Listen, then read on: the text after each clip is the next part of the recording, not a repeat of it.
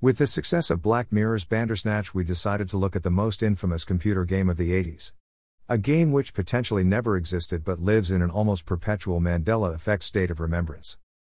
The urban legend of Polybius first surfaced in 2000. The story goes that a mysterious game cabinet appeared in arcades of many suburbs in Portland, Oregon in 1981. The game induced psychoactive and addictive effects in those who played it, with fights breaking out constantly over who was next to play. Gamers are said to have suffered hallucinations, insomnia, migraines, night terrors, and amnesia after playing. It is alleged that the game was part of a government run psychological experiment, a covert training and recruitment project, much like that of the NLP and MK Ultra programs ran by the CIA. The cabinets were said to not only be strictly monitored but periodically serviced, and never emptied, by men in black type figures who collected data from the machines. The cabinets disappeared after a month or so and were never seen again. No evidence of their existence has been found despite many collectors throughout the world claiming to own an original cabinet. There is much discussion about the actual gameplay of Polybius. The most popular of these talk of the game being colorful and psychedelic, pulsating and strobing. Some talk of a 3D shooter, some talk of a puzzle game, but all agree that it was strange flashing gameplay which was not a typical player friendly style. The only thing that everyone seems to agree on is this image.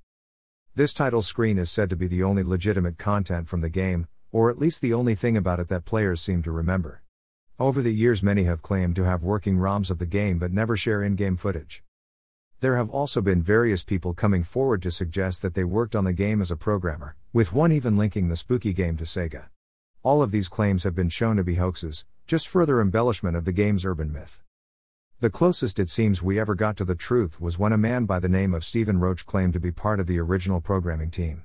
His story claimed that the game was withdrawn after a boy had experienced an epileptic seizure as a result of playing it. Ahoy, Stuart Brown, was able to track down the identity of Stephen Roach and ultimately expose his account as fraudulent, going on to suggest that Kurt Koller of coinop.org concocted the entire Polybius tale to drive traffic to his site. Https colon slash slash www.youtube.com slash watch v equals underscore 7 by 6 yajig. It seems that no concrete evidence has ever been unearthed that the game existed. No links to the manufacturer. No patents of copyright. Hoax or not, Polybius lives on as a sustaining mystery, even going as far to make appearances in pop culture. You can find the cabinet in the background of selected scenes in The Simpsons or The Goldbergs, comic books like Batman Incorporated Number 1, Farming Simulator 17, and the video for Less Than by Nin.